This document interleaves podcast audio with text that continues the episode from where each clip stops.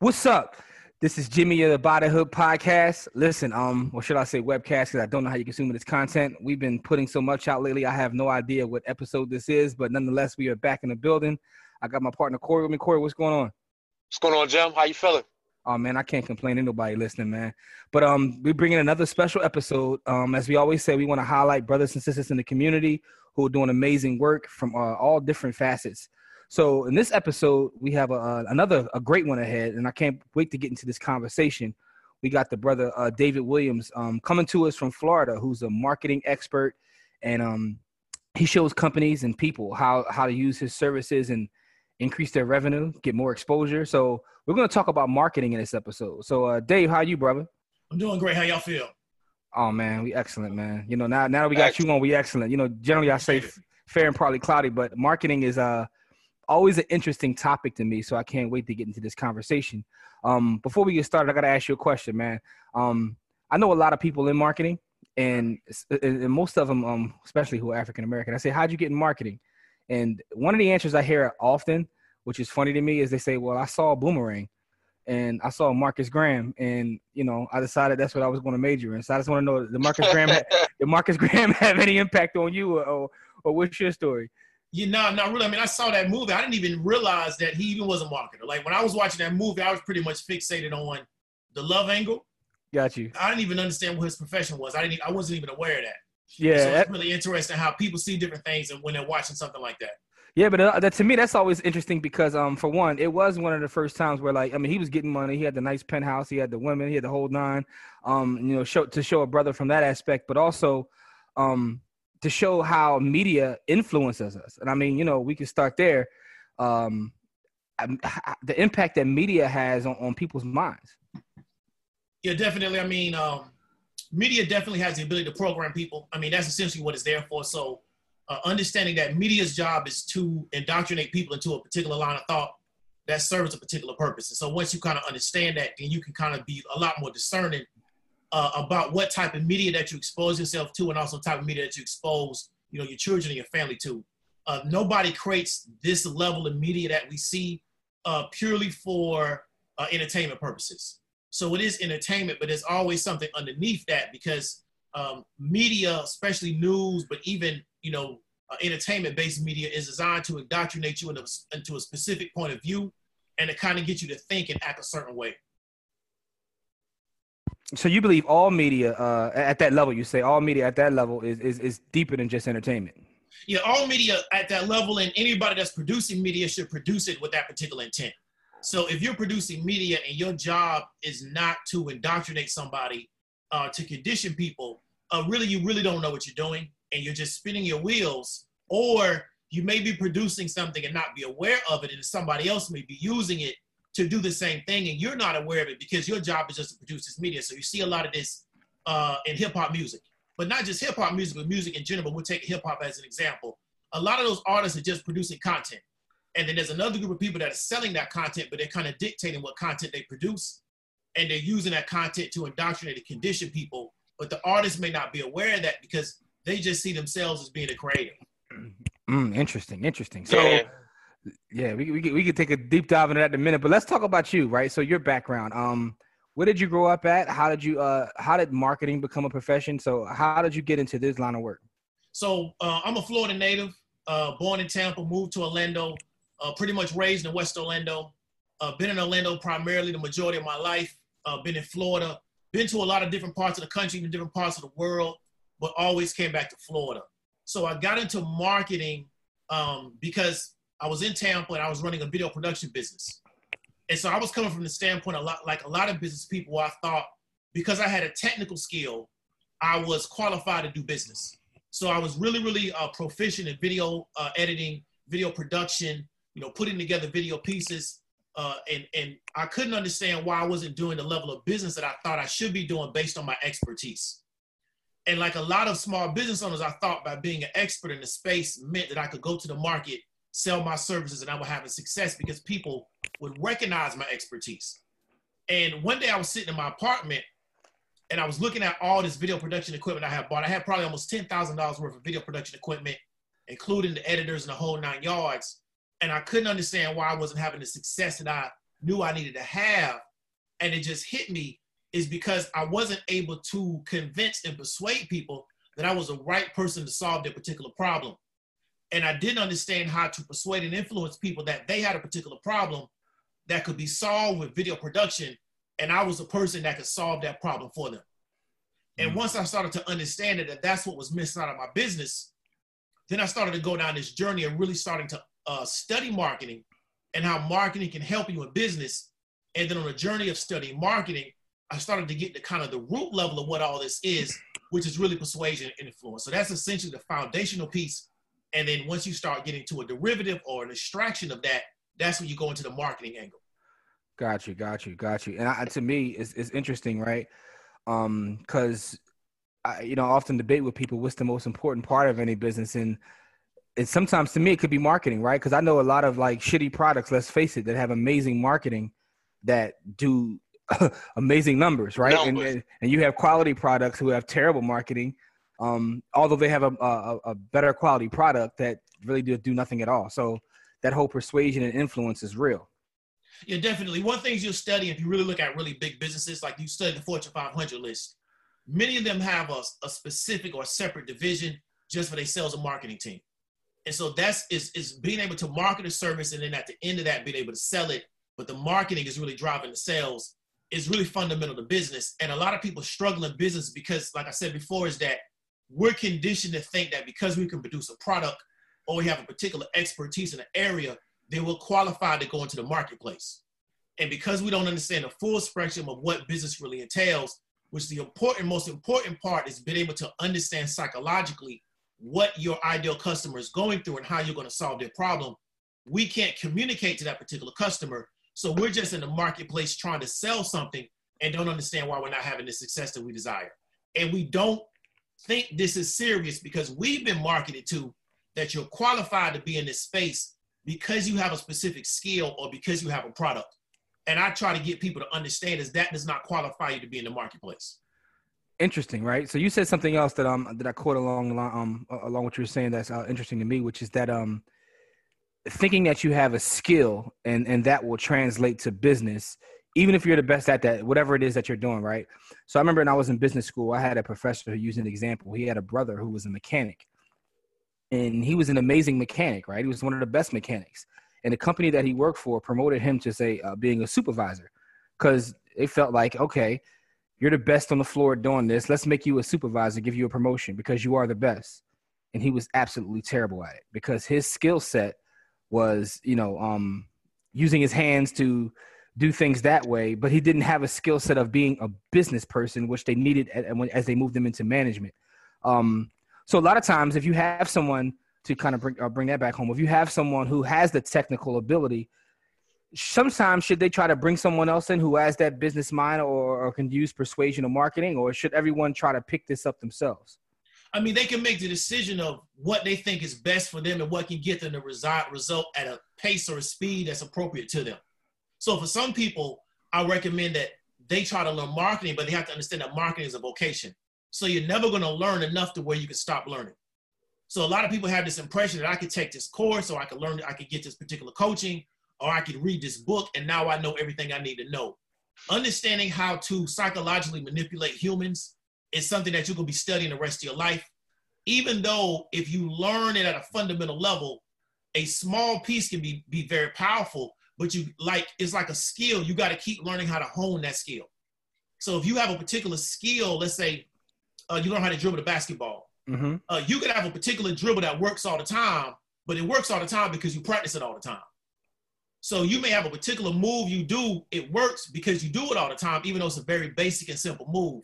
But a lot of people's mentality is that I can just learn it, but not consist- consistently work on it, and I can be successful. Or when you're building your business, you have to build a team of people that have expertise in different areas that can help build the full spectrum of your business. You don't have a business just because you have a particular skill set that you're in the marketplace with. You're just a person in the market with that skill set that's trying to sell your services or your product to somebody, but you don't have a, a real business till you have that organized element where there's different aspects to your business and they're all working together, some type of cohesion. Interesting. Interesting. Yeah. So Man, so you, so you, every time you say something, I'm like, my brain is is is, is rattling because you're saying a lot of great information there. Like we talked about, um, learning to psychologically, right, manipulate people, and that that kind of sounds negative in a way. But when you think about marketing at, at its base, that's pretty much what it is. You're psychologically um, moving people one way or another. Yeah, definitely. See, we've been taught in the West to have a, a, a negative perspective of the word manipulation. So manipulation is essential to your life. So let me give an example. Uh, when you have a child, um, the child is an infant.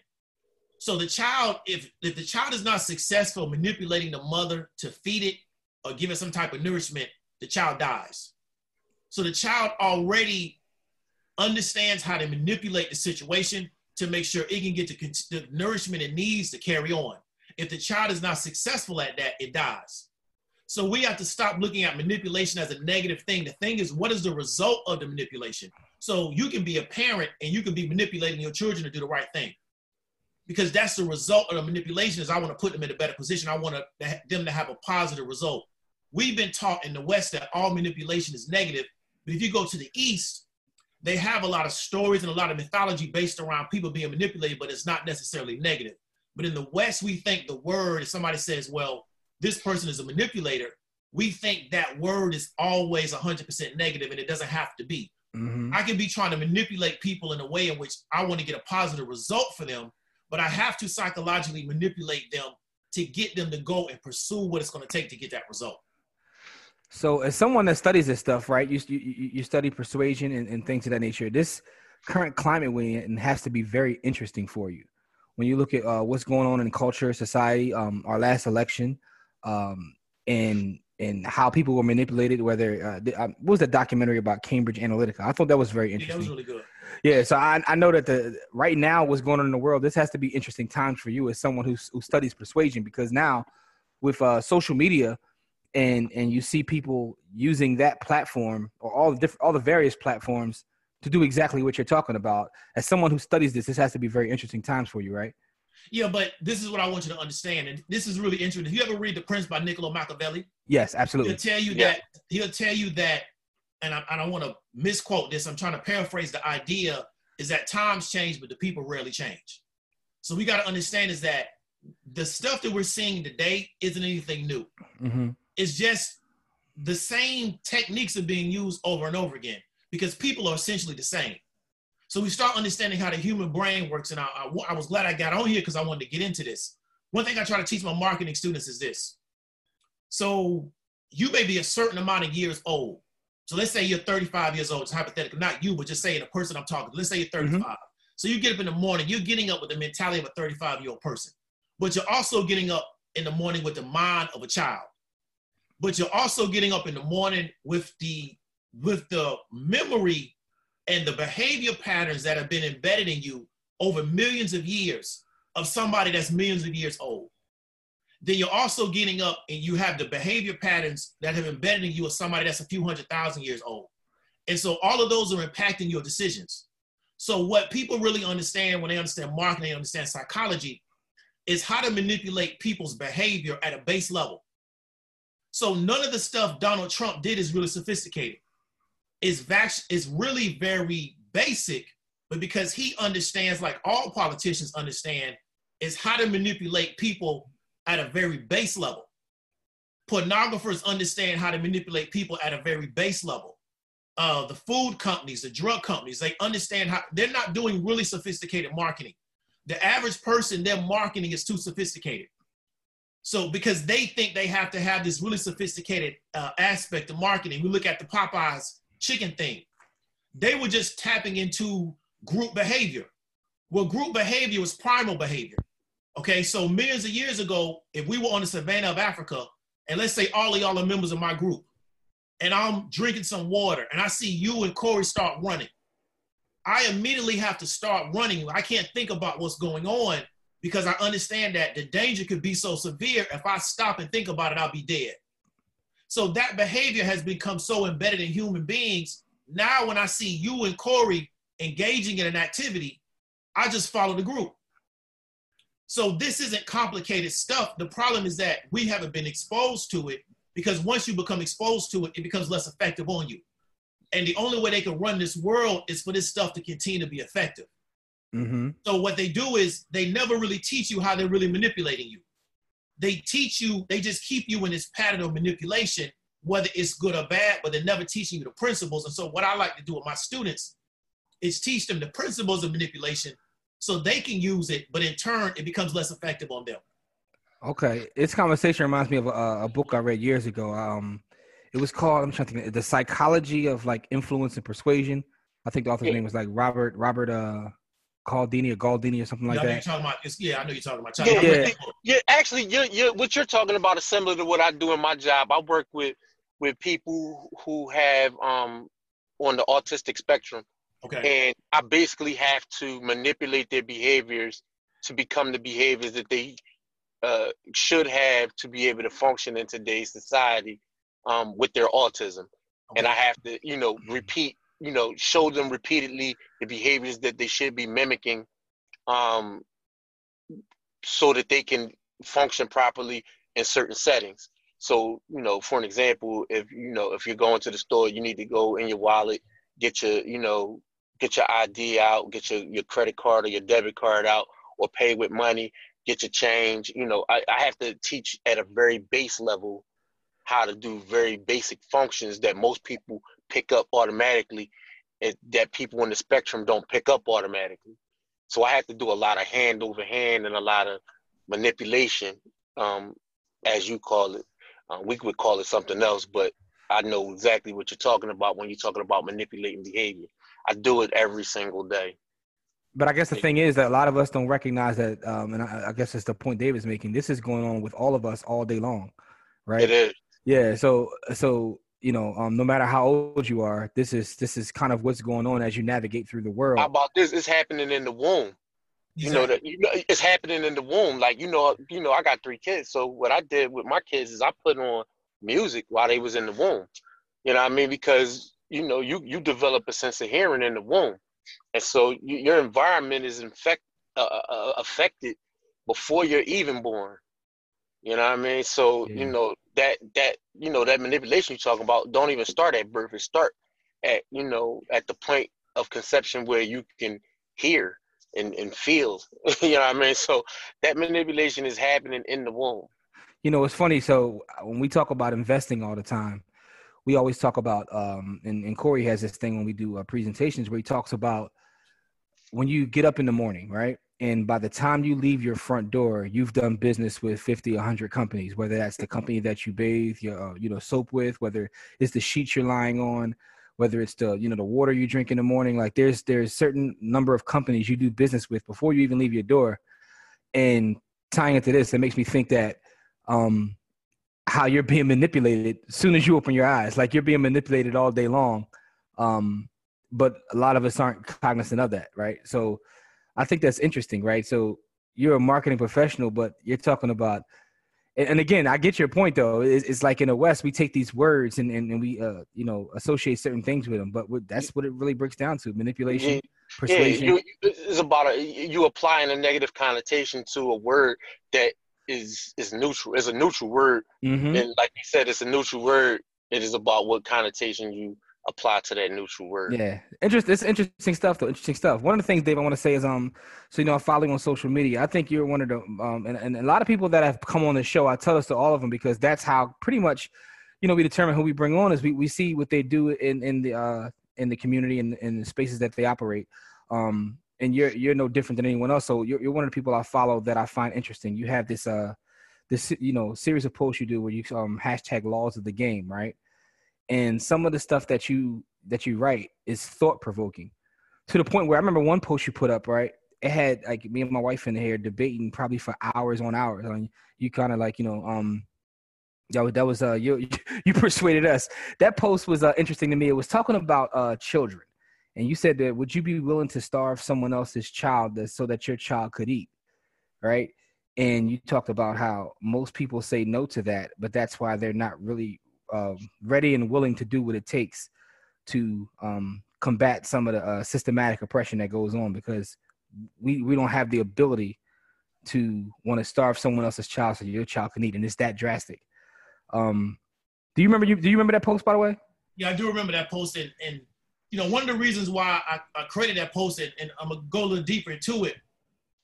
One of the reasons why I connected with Camp on social media is because I say he gets it. And one of the things that Camp gets is that, like, we're, I'm not trying to put words in his mouth, but one of the things that I believe that he understands is that we're in a fight for resources.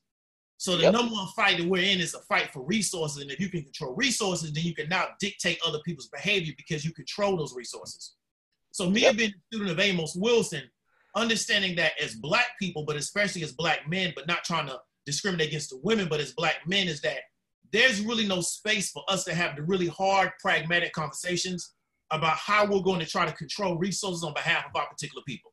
There's no way we're having those kind of conversations. And so, because we're not having those kind of conversations, we're really not fit for leadership. Because in this world, what has already been decided by other people mm-hmm. is that their children are going to get a certain amount of resources that are going to benefit them and allow them to move forward in future, and that our children are not going to get those resources. And many black people, because of their conditioning, because of the persuasion that's been done on them, if you were to put a child of another tribe in front of them and put their child and put a limited amount of resources, they would try to figure out how to split those resources. Well, other people would decide that the other child from the other tribe is not going to get any resources, are going to get the minimum resources they need, and their child is going to get the majority of the resources. And because of the way people have worked on our thinking, we're still not ready to really be in a leadership position because we can't think properly. We don't understand resources and resource control and how lack of resources have to start determining people's behavior and start making a lot of those hard decisions because we've been conditioned to be people at the bottom of this society. So one of the things that I really want to do and what's really driving a lot of my efforts is to start putting the seeds in a lot of our people to understand how to really truly be able to make these kind of decisions on behalf of their family and on behalf of their group because we're not having these kind of conversations about these particular things but they're a reality like somebody decided that they were going to divert water in flint and give those children and give those families lead contaminated water because the resource water is a is a valuable resource you can ask anybody that's been incarcerated if they don't like you they'll cut your water off that's how valuable that resource is so we don't understand that we're not playing these games. We're caught up in which place got the best fried chicken sandwich. yeah, so uh, you're right. You're right because he, that that post right there, and you've had several of them, but that's the one that always stands out to me because it made me sit back and like you know reflect on myself and how um I've been manipulated, right? So how I've been brainwashed because I was like, wow, I never thought about things on um on that level before. So you know, like I said, I I appreciate people that um use their platforms and that I could take something from and you know makes me self-reflect and learn myself. So that whole series you do of laws of the game is one of those things where you talk about like you know explain explain what you mean by laws of the game. Okay, so laws of the game is this. There's one game that's going on, and that number one game that's been going on this planet ever since we was all living in Africa millions of years ago is the fight for resources. Yep. Everybody's trying to fight for resources so they can continue to perpetuate their family and continue to perpetuate their line. That's the number one game that's going on every game is an extraction of that game. So what I try to do is go back to the original game that's going on, and then from there we can go into these other side games. Got you. The original game is that we're all fighting for resources, and if we don't have control of resources, somebody else is going to dictate our behavior because they control those resources. So I live in Orlando, Florida. I get my water from the Orlando Water Management Company. They know no matter what we do in this country, if we cause them enough problem, I gotta do is cut our water off. So because we don't have control of that resource, our behavior now is being dictated. So now we got to figure out a way to work around that. So laws of the game is getting you to understand that there's a game going on. There's certain ways that this game is played. It's been played like this for years. It's been played like this when your people even control this game, but you're not hip to it because at this current day and time, you're at the bottom of this game which means that you're not going to really be laced up with game to understand how to play it properly. And once you understand how to play this game properly, based on what is actually going on, your movement becomes different because you see the bigger game and what what people are really playing for, as opposed to this little petty stuff that you think is important that you get caught up in. It's interesting because I, I um I'm a student of uh, Dr. Claude Anderson in Powernomics, and in that book he talks about why everything revolves around economics and the argument that he makes is that's what gives you control of resources. And like you just said, those resources dictate everything else. It dictates yeah. dictates everything from how you're treated politically to how your kids are educated, but it all goes back to those resources. It all everything. Everything is about resources. So uh, like we we're all fighting for space, right? Everything, you know, I, I have a saying that you know I really don't tell people much, but everything is about time because everything is about how we spend our time, right? So when you dictate resources and you dictate the economics of people, you you you control their time. Yeah. You control you control everything about their time. There's nothing that they can do that you like you said, if they want to stop you from doing anything, all they do is cut your water and your electric off. Literally. Like if they want to stop you from doing anything, just cut your water and your electric off. And so until we can figure out how to control our own resources, we our time is always going to be controlled. Mm, interesting. That's a good. That's a good uh, time to uh, plug Corey and I's book, Own Your Time and Space. you can get that at ownyourtimeandspace.com, and that's going to be in the description. You know, um, another another another um set of posts that you put up have the tash, hashtag uh dark persuasion. Um, another one that I find interesting. So out of, out of all the stuff you post, I find those two those two uh types of posts. I always find those interesting. The laws of the game, and the other one is dark persuasion. Is, is that the same as laws of the game? Or is that is that saying something else? It's pretty. It, it falls in line with the laws of the game, and really, what dark persuasion is trying to get people to understand is that. And what I was talking about before, if you got a basic move in basketball, really, if you got two good moves in basketball, you can always score. You need a move and a counter move. So once you understand that, if you understand that you can psychologically manipulate most people using fear and greed, you can always figure out how to get you some money out here. You can always figure out how to move people in the direction you wanted to move them on. Hold on, you just said that, that's a hold. That's a bar right there. You said if you can move people off of fear and greed, you can you can always make so fear and greed, right? So those are the fear two things. Greed. Most people are in a state of fear or they're greedy, and they stay going between those two spectrums all their whole life. They either fearful of something or they greedy. Most cons work because people are greedy. Okay, if people weren't greedy, most cons don't work. The other cons work because you're fearful of something. So you allow yourself to be negatively manipulated because you're fearful. So what most people are running, and once you understand that, if you look at Trump, Trump used fear to manipulate people, but it was a fear they already had. He just tapped into it. Mm-hmm. So he didn't invent the fear. He took the fear that already existed and he tapped into it. Then there's also a spectrum of people that are greedy and he's able to use them to go along with him. It's just fear and greed. So you don't have to be doing any complex marketing schemes if you just understand how to use fear and greed. What was the Popeye's chicken? It was a fear of being left out. The group is moving in a direction. I'm not moving in that direction. I must be missing something. When I was younger, I was always trying to run out in the street because I thought I was missing something. And it took me years to realize I wasn't missing nothing. all the time I thought I was, so I kept going out there. I moved to one side of town. I would come home from something and ride all the way to the other side of town because I thought I was missing something. Because, you know, and I thought, well, if I'm not here when something happens, I'd have missed out. And it took me a long time to realize I wasn't missing anything. But some people never get past that point. They think if the group is doing something, they fear that they're missing out. So once you understand dark persuasion, you just understand those two principles. You start to hone those two principles, and you don't have a moral dilemma about using that to get what you want out of people. You can always get what you want out of them. Yeah, I had that same epiphany when I um when I first went away to school, right? So, you know, I, I was the same way. But then I went away to school, and I came back home during break, and the same people were sitting in the same spots talking about the same things. And I'm like, I'm sitting here like, you know, oh, I'm, I'm missing out on what's going on in the hood. Not really, because y'all y'all in the same spot. And the crazy part is, and not not everybody, but some people, you go back 15 years later, they still on the same corners, the same spot, talking about the same things. Um, so that's interesting you say that, right?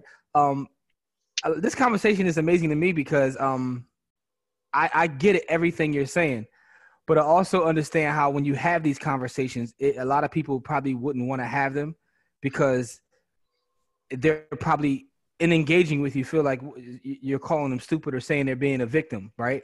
But that's not what you're saying. And Corey just said it's, it's the it's the power that we give words and the connotation and how we accept these words. But this is what's going. It's kind of like mind control in a, in a weird way.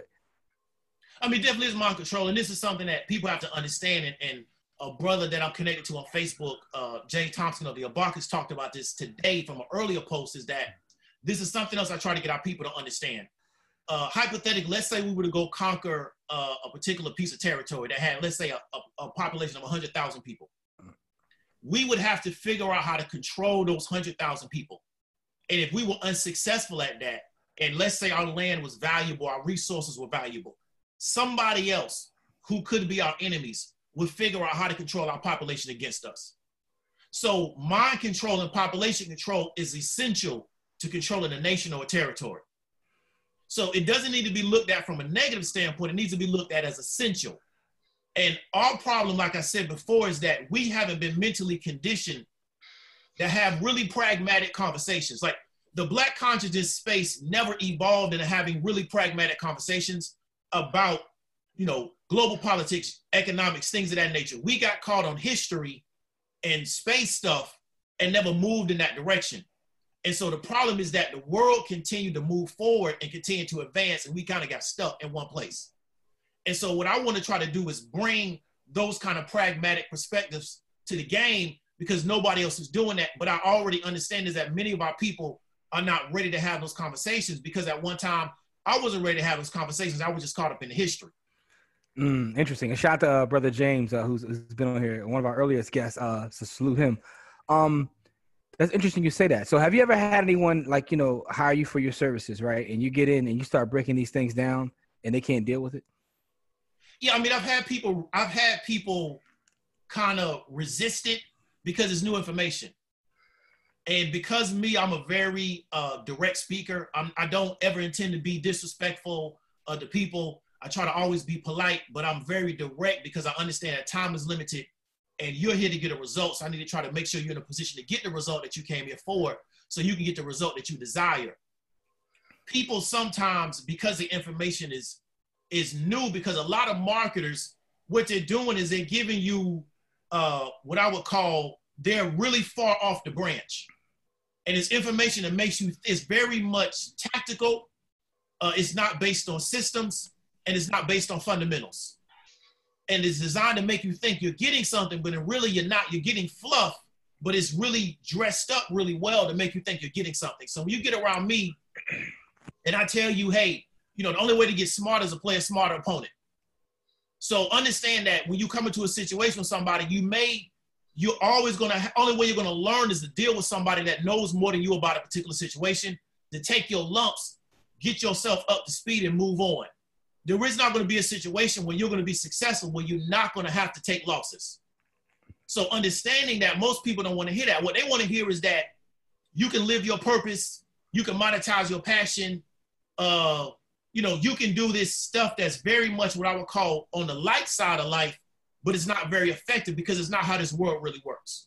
We have to be able to get in a position of power to move in that direction but the way this world is set up right now is very dark. and It has been like that for a long time because of the people that are in power. We have to understand this dark side to move it towards a different area, but we don't even understand what's going on. Mm. Yeah, so it's a whole game out there being played that most people have no idea is really what's going on. Um, another thing I find interesting about this topic is we're living in a time with like you know all these so-called quote unquote gurus, and you see how they move masses of people uh, using a lot of these tactics you're talking about. Definitely. Yeah. So I'm gonna ask you a question. So you I, you study this stuff, um, and you talk about the Fortune 500 company. Who do you think does an, uh, the best job or an amazing job when you when you talk about manipulating people and, and getting them to move one way in terms of a corporation? Oh, so any successful quick serve business is doing a great job. So whether it be McDonald's, um, any KFC, Popeyes, any successful quick serve business uh, does a great job because that business is based on repeat customers, is based on lifetime value of a customer. So you got to get a customer, get them to continue to come back. So they understand how that particular brain works that likes quick serve food. Uh, I've always been a fan of Nike's marketing. To me, Nike has always had some of the best marketing in the world. Apple has really good marketing. But if you look at any long-standing consumer business, uh, Facebook is another one. They understand their consumer at a very innate level and they essentially just roll out the same marketing principles over and over and over again that are very basic. They're not complicated at all. Facebook is using very basic marketing principles. They're using a lot of direct response principles to persuade and influence people, but they got so much uh, capital behind what they're doing, it allows them a great reach. Gotcha. So I would say any consumer-based company that's been successful, let's say over a decade, really, really understands their customer at a very deep level. They spend a lot of time learning their customer. They spend a lot of time observing their customer. They got a lot of data on their customer. And so they use that to understand what direction they want to push their customer into based on where the customer is at, not what they want to do. The biggest mistake a lot of small business owners make is they try to push their customer, they try to uh, impart or I would say insert their belief system into their customer. And that's not the job of a marketer. The job of a marketer is to take what their customer already believes and to use that to push your customer in the direction you want them to go in. You actually mentioned this in your last answer, but my next question to you was going to be um, we're living in a time now where data, a lot of people consider data a natural resource. Um, how important is it having like, you know, uh, good data on your, on your customer? So that's one of the most important things you can have. So um, what Facebook, we talk about the Facebook, the Cambridge Analytica, when I saw that little documentary on what they did, at that time I was really heavy in the media buying. I would have did the exact same thing if I was that company. If I could have gotten that data from Facebook, I would do the exact same thing they did. Because that's how you create successful campaigns. Because you get so much response data, you understand what direction you need to take the campaign in to make a success. So when you're on the internet right now, all your behavior is being recorded, it's all being tracked. That data is being correlated, it's being aggregated, and it's being sold to companies that understand how to use that data to build out marketing campaigns and to build out products and to build out services based on what you're already doing. So we're to go back to James Tompkins with the Abacus. He sells a fintech course. I was getting fintech data on Facebook users in like 2016, and it was free because I was a media buyer. So I already understood how to take a person's buying behavior and their credit history and things of that nature and understand what type of goods and services to offer to them that I could run marketing campaigns on based on their previous behavior that Facebook was getting from data aggregators and they were giving it to me as a marketer because I was buying media from them. So that information is very powerful, but that's not anything new. It's just been taken into the digital space. If you go back 100 years ago, direct response marketers were always getting data. It used to be something called, uh, like we call print lists. And so let's say you and Corey had a magazine. I will go to you and say, let me get a list of your subscribers because they have a particular affinity for a particular topic. I know they may be involved in real estate, economics, things of that nature. So now I know what type of product to serve to them. So these lists have always existed, but the average consumer had no idea that these lists even uh, were around because it was something that was internal to the magazine publishing industry. So this information has always been around. It's just now moved to the digital space where you can build these massive amounts of data really, really inexpensively. And so you can leverage a lot more information. You know, um, uh, brother Demario was on here before and he talked about his t-shirt brand and how he recognized that, you know, most people, when they start any sort of company or whatever, the first thing they want to do is try to get support from family and friends. And he said he recognized that can only take you so far. So he said he figured out how to use uh, Facebook and Instagram to purchase ads, and it took his business to another level. Um, so my question to you is, in terms of using those platforms and purchasing uh, ads, like, do you recommend that to your uh, clients, or like in terms of buying ad space, spending money? Yeah, definitely. But see, this is what I really recommend. I really recommend you have an innate understanding of your customer, because what Facebook and Instagram are just platforms the, there's going to be a new platform 20 years from now. Yes. But the principles of persuasion and influence are always going to be the same. So the better you understand your customer, the easier it's going to be for you to create services that are what your customer wants. So it's never a face about understanding customer. So what we don't focus on is understanding the customer. We get caught up on tactics ah. or platforms. And the reason why we get caught up on that is because we think there's a magic bullet. And there are no magic bullets. But we've been taught to believe in magic bullets. So Facebook understands that the average person was taught to believe in a magic bullet before Facebook even existed. So now the magic bullet for business success is going to be Facebook and Instagram. But there is no magic bullet. So you think no- that so so to me it sounds like you're saying um one of the things you should do is like the customers you have, study them. Study study what you have in terms of uh why why or you know when they're using your product. So study your consumer. Yeah, you should know what your consumer's thinking when their feet touch the floor in the morning.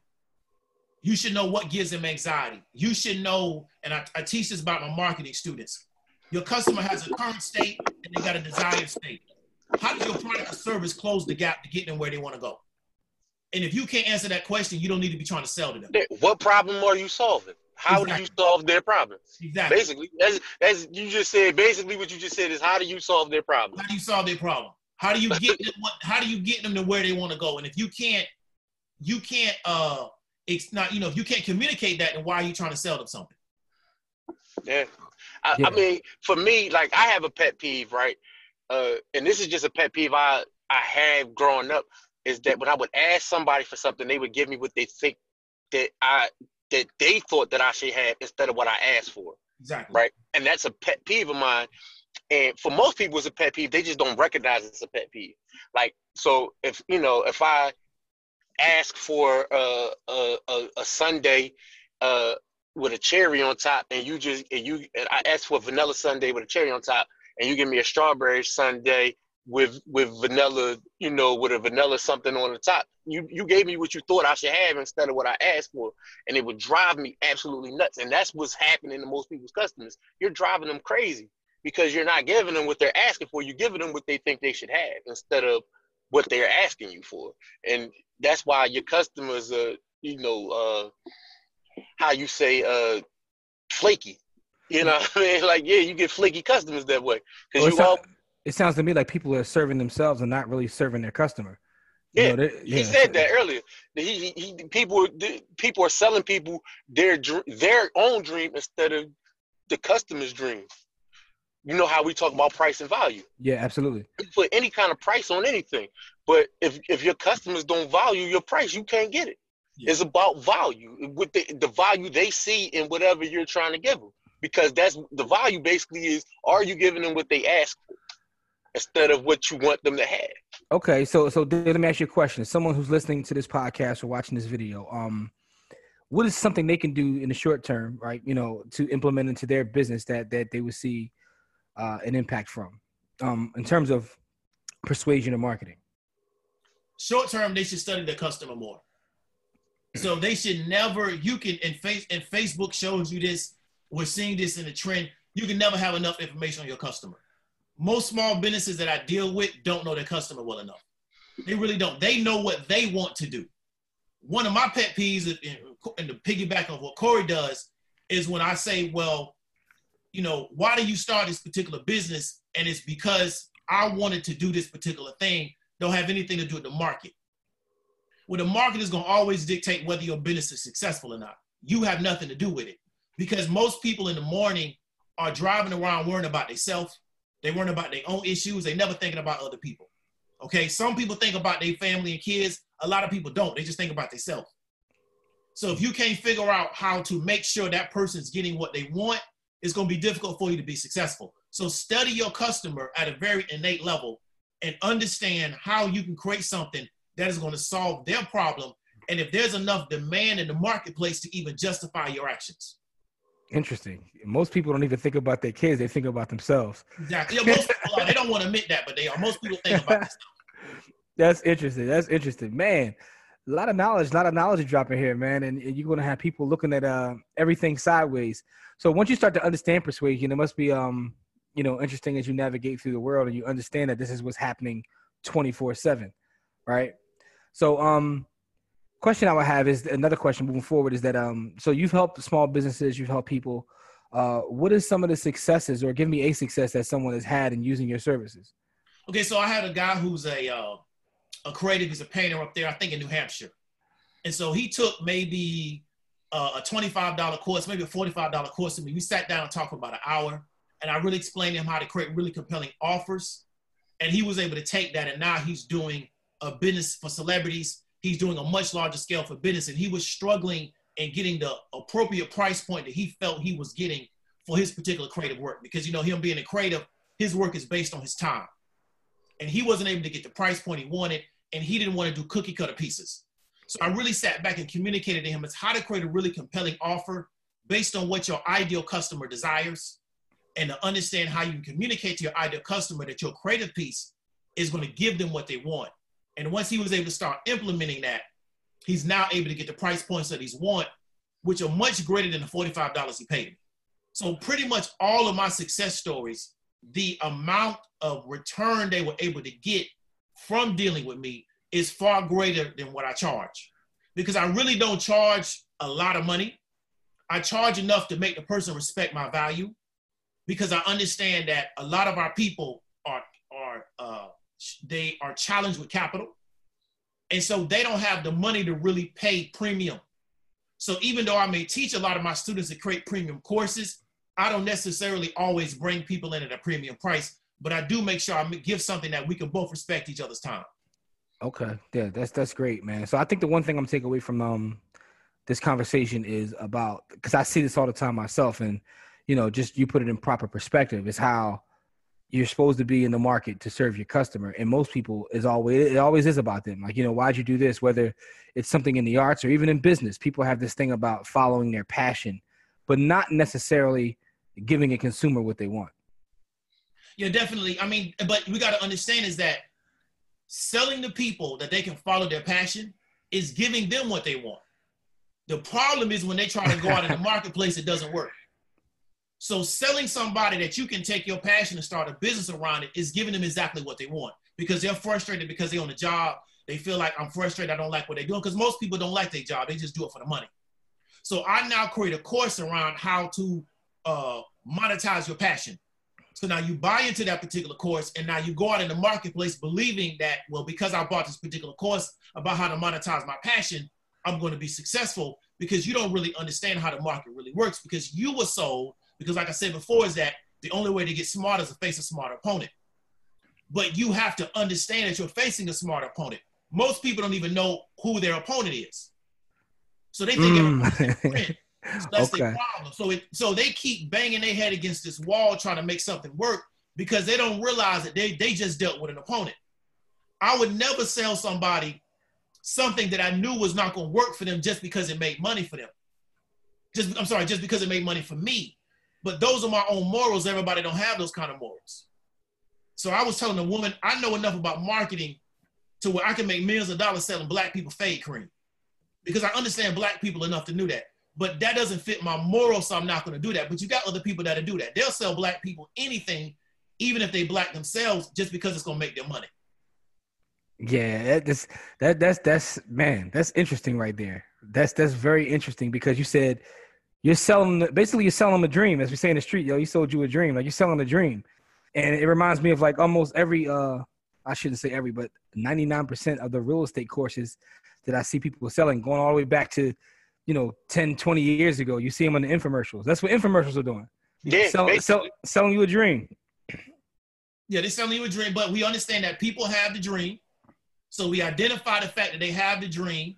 So how do we give them something that closes the gap between where they're at to where they want to be? And we can sell them anything. We can sell them real estate course. We can sell them religion. We can sell them fitness. We can sell them a, a finance course. We can sell them a relationship course. We can sell them anything because their desire to get to this place is so is so um, deep that they're willing to do anything. And the thing about the desire is that every time it's not met, it becomes stronger. So a person that's 10 years in on this has a stronger desire than a person that is a year in into it. So that's why a lot of people bounce around the MLM space their whole life.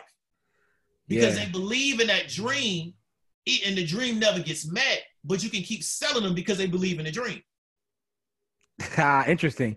Reminds me that uh that that meme I saw going around over the last couple weeks. Like everyone I've ever seen in the MLM, none of them are rich yet. You know what I mean? But it's it's funny, right? So, um, you talk about people in, in MLM and you know that's your thing, that's your thing. But they are consistently chasing this dream. They go from like you said, company to company. One one month they could be, you know, um, selling legal services. The next moment they could be selling vacations, and they never take a step back and look what's with like they're really be they're the ones that are really being sold to. So a lot of times they look at themselves as salesmen, but actually no, you've been you're the one that's being sold to. It's almost like a it's almost like a pimp relationship in a in a, in a, in a crazy. Yeah, it is. That's exactly what it is. I, mean, I, I, wouldn't know if I would say it's a pet relationship, but it, it is a relationship in which a person they have a desire to get somewhere, and they think the MLM is a solution to that. And because they believe in that so deeply, it's always going to be a different MLM. And this is the issue. to learn the skills it takes to be as successful at an MLM, you don't have to join an MLM. That's what they're never going to be told. Yeah. You can learn how to sell to people by just taking sales courses. You can go get a job at a car dealership and learn how to sell. You can get a job. You can go and, and learn how to be a real estate person and learn how to sell and then move into the MLM space and be successful. But they think the MLM space is what's going to make them successful because they get caught up in a lot of the other stuff that don't have nothing to do with the MLM. The, the reason I said like a pimp relationship is some of the stuff that you're talking about. That's kind of what it reminds me of, right? The, the, and I guess, um, you know, um, no disrespect to anybody out there if that's your profession, that, that's your business. But um, when you talk about master manipulators and persuasion, that's what it is. Yeah, definitely. But I mean, we we take we, we look at a pimp relationship from an exploitive standpoint. Let's just say we would say, well, pimp relationship is an exploitive relationship. There's a lot of exploitive relationships. I think most people join MLMs really is because they are uh, dissatisfied with their labor situation, and they don't know how to solve that problem. Mm-hmm. So they think the MLM is a solution to their labor situation, but it's not. Because it goes back. That goes back to what you said. So the MLM is basically that magic pill is the magic pill. Well, what did we say before? Most people believe in magic pills. So because most people believe in magic pills, you just keep selling them.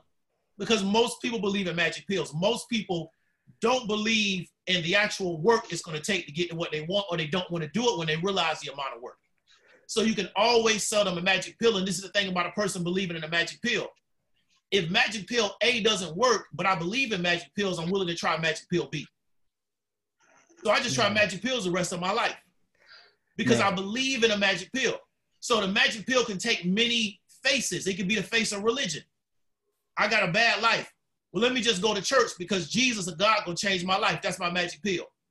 Or I need to be in a relationship because a relationship is gonna be my magic pill because I don't like my life. So the magic pill has multiple faces, but it's the same desire where I think there's this one thing I need to be doing that's gonna change my life.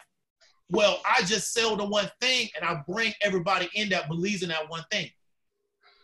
Man, that's listen. I, I think that's might be the title of this episode, "The Magic Pill of Marketing," because yeah. that's that's what this all boils down to is that uh, people wanting that magic pill, right? Whether, yeah. Like, and, and it goes to even business people wanting that magic pill. So a lot of times they probably hire you, like you might be the magic pill to someone, right? Um, I'm gonna I'm gonna hire David because he's gonna push a button, and then now my business is gonna go to you know whatever level it may be.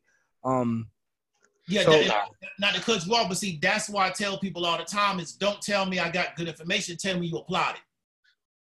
So you don't see me as a magic pill. Tell me that you apply the information, you got a result as opposed to the information because we understand that most people that buy information never apply it. So they believe the magic pill is information. So we have to understand how deeply, how how deep this mentality is embedded in our society where people believe that there's one thing that's going to change their life. And life ain't worked out. Life is based on a foundation that you continue to build on. It's not based on one thing. So I'm not going to just come into your life and change everything if you don't already have something there.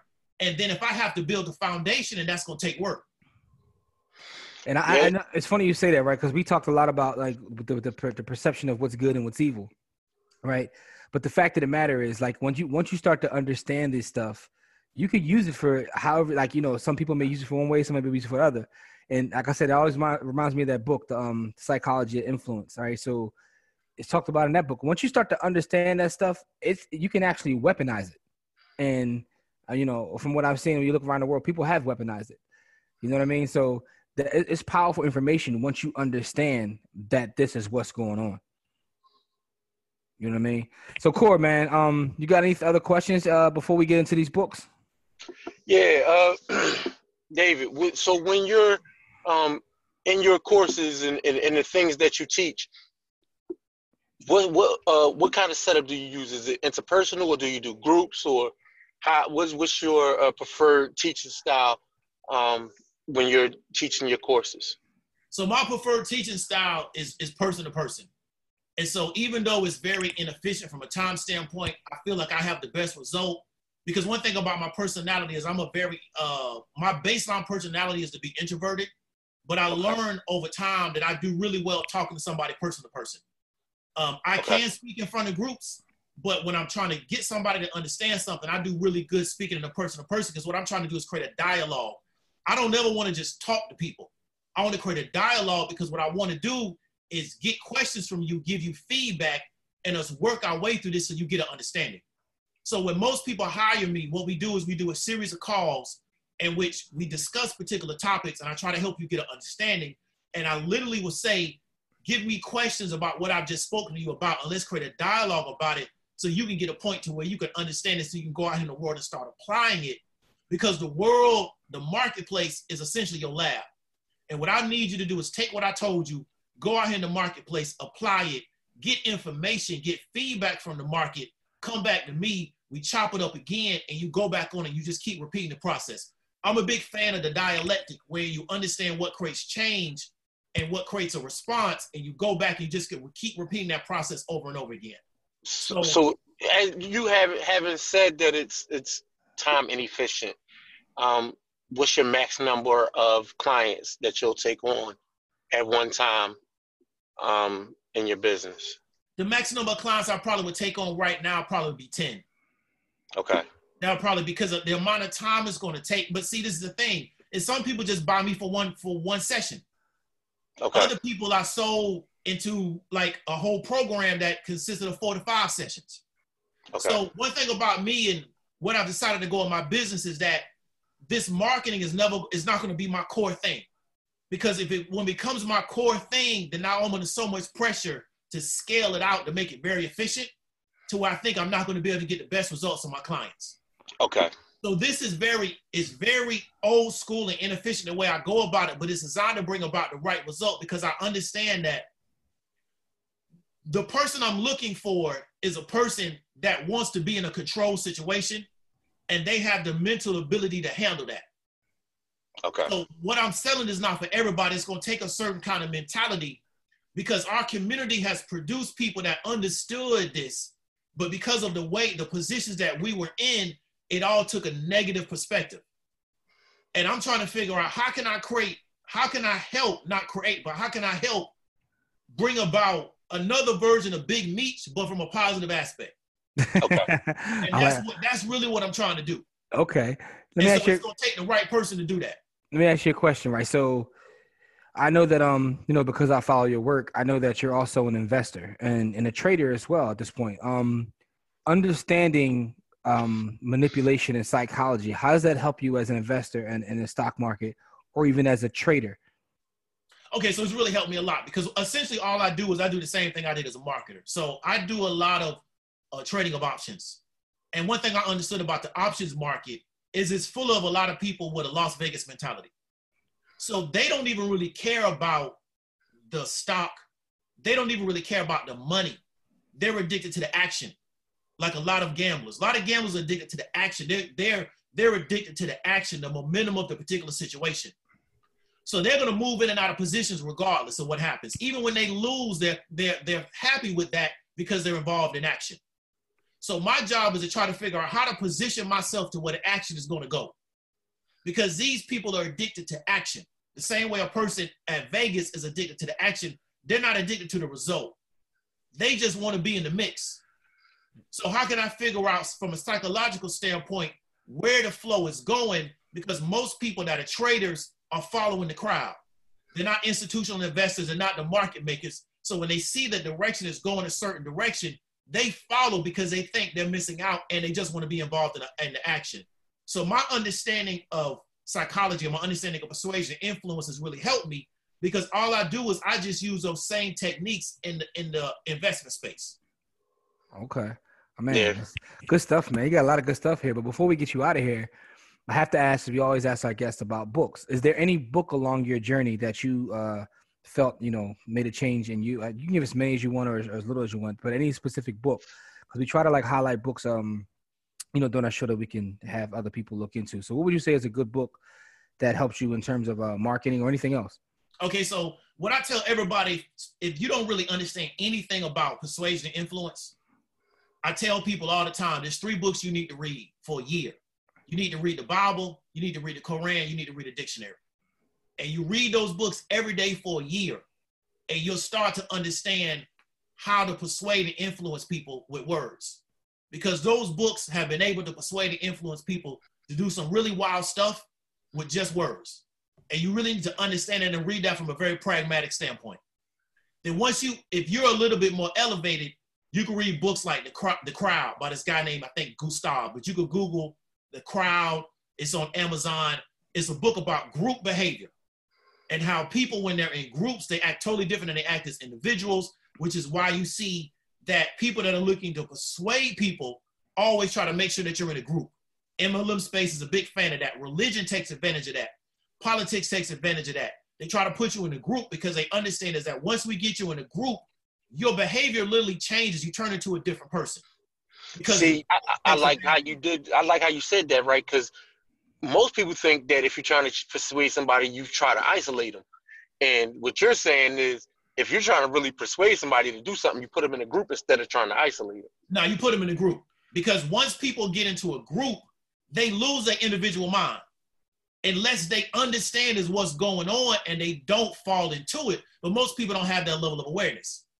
So let me give you a really example. Very, you see people get assaulted in groups. A lot of times people wouldn't do that by themselves. But when they get in, I always, so let me give you all a real quick story. When I was coming up, I always observed that when a dude was around a bunch of other people, he acted differently than he acted by himself. So I would be around, I'd be in a situation and, and I would have an issue with somebody. I realized, you know what? He trying to show out for that group. Because I would see the dude later by himself and I'd be like, hey, so what's up? And he didn't want no issue. But around that group, because he was trying to, uh, th- he was worried about how that group thought about him, he felt like he had to exhibit a certain behavior. So we got to understand that people will act differently in groups and they act by themselves a lot of times when a person is by themselves, you really figure out who they really are. Yeah, it's so a certain, have, it's a different it's a different energy when people are with groups. Like exactly, I even see that like when you go to a concert or something, right?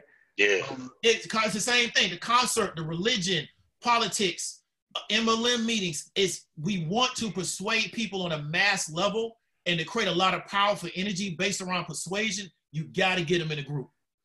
Yeah, it's it's, it's interesting you say that because I was actually going to ask you earlier, but I said this that'll probably lead to another hour long podcast about the um the persuasion that takes place within religion. But you know, we can say that for another time. it's the same persuasion that takes place in politics. Mm-hmm. It's nothing different. It's just a different format. Yeah. So I guess, and, and you know, the, back to that whole magic pill thing, which um, I'm gonna take that away from us as well. So people look at certain politicians as being their magic pill, or they look at religious figures as being their magic pill, or their reverend as being the magic pill. So that that magic pill thing is real, man. I, you need to start a magic pill series because because because because listen, man, when you say that, it makes so much sense because anyone watching this or listening, you can relate to that. How people are always looking for that quick fix, right? Even when it comes to um dieting, right? People want that magic pill. They and they're constantly being sold to. Definitely. because they're being sold to, right? Um, let me ask you a question. Have you ever seen a movie called uh, The Joneses? I don't think so. It's a movie with uh, David Duchovny. I, I, it's an interesting movie. I always talk to people in marketing about this because it was a movie about this couple. They move into this wealthy neighborhood, but they're not really a couple. They're a bunch of marketers. And what they're what they're doing in in this thing is they're trying to get people in this wealthy neighborhood to buy certain products. So they actually do it by moving in and posing as a family. They have a whole fake family, but it's a marketing movie. Um, and it's called uh, and Demi Moore is in it too. It's Demi Moore and David Duchovny, but it's all about marketing, and they try to do it like through word of mouth by literally moving into a wealthy neighborhood and try to change their habits and products they use. So it's you know if it's a comedy, whatever, but it's about marketing. Okay. Um, so I think that was interesting too. So the crowd. Any other books you would recommend um outside of the crowd? The crowd.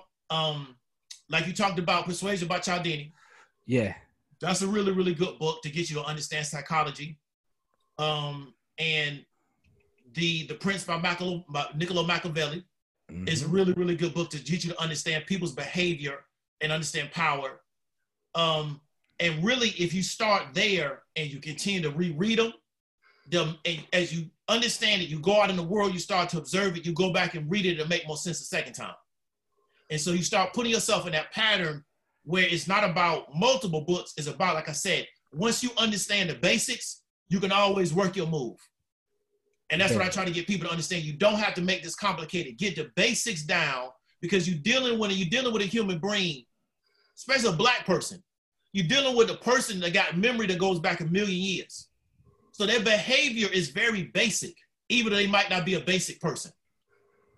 Yeah. So once you understand that, our our opponents understand that, and they're able to manipulate us negatively because they understand that.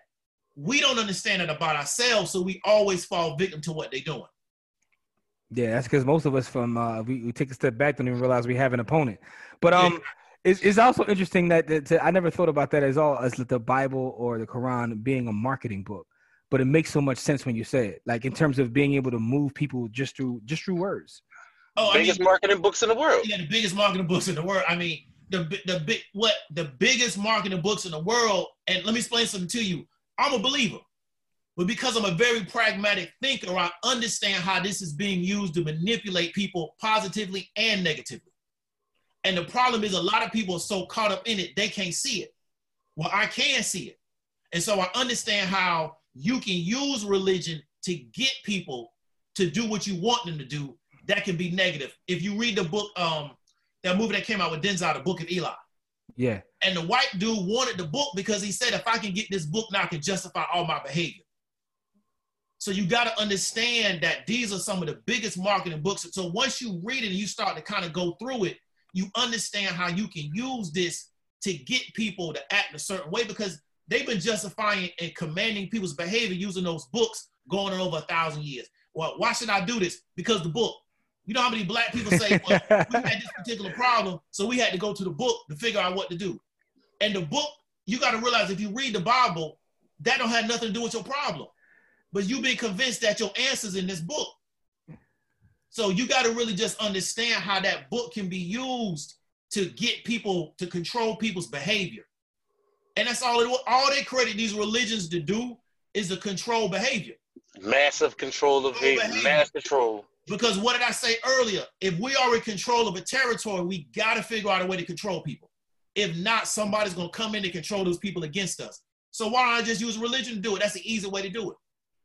Man, listen, you're giving so many gems this episode, man. I, I'm taking a lot from this myself, man. I'm sitting taking notes, but uh, man, Dave, this has been amazing, man. This has been amazing, and um, we appreciate you for your time, and um, also all the gems that you dropped in our audience, man. How can the people out there get in touch with you if they want to inquire about your services and just see what you got going on? What's your social media? Are you on um, Instagram? I, I know you're on Facebook. What's, what's the what's the way people can get in touch with you? Easy way to get in touch with me is on Facebook. I'm on the Facebook right now. Is Diamond Dave. You can also find me on LinkedIn. If you just type in David Williams, you'll see me as the same guy with a bald head, so you know who I am. So those are the two easiest ways to reach out to me. I just ask if you reach out to me, be serious about what you're trying to do, be willing to move forward, and let's respect each other's time. And what I'm not going to do is fight you to try to learn something. So if you're not willing to learn, you're not willing to apply. I'm not the right person for you, and you're not the right person for me. So let's not wait till the time. But that's the easiest way to get in contact with. Absolutely, man. And Core, before we get out of here, any more thoughts or questions you want to get off?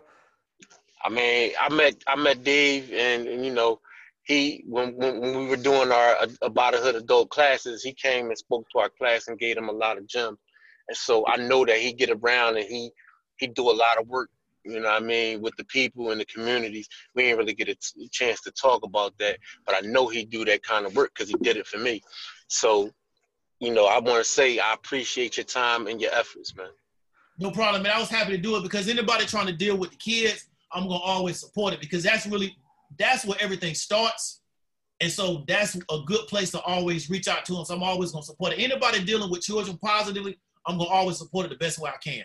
Yeah, man. We definitely we definitely appreciate you, man. And um and keep using your platform to teach because like I said, um, you know, I don't comment on everything. I tell people all the time I don't comment on everything, but I read a lot and I pay attention and and you're one of the more interesting follows because of your perspective on everything coming from that angle of uh, people being persuaded. So uh, keep using your platform in a positive way, man. And we just want to say thank you for your time. Um, to our audience out there, listen, don't forget subscribe to the YouTube channel. Share this content with as many people as possible because we want to get these stories out there. And there's a lot of gems in this episode. Um, subscribe to any of the podcast platforms. You listen to this on Spotify, uh, Apple Podcasts, Google Podcasts, wherever you listen to your podcast, just make sure you subscribe. Make sure you share this content. And um, as we always say, it's not about how much money you make, it's about how much you keep. Game elevates, man, and we'll see y'all next time. Peace.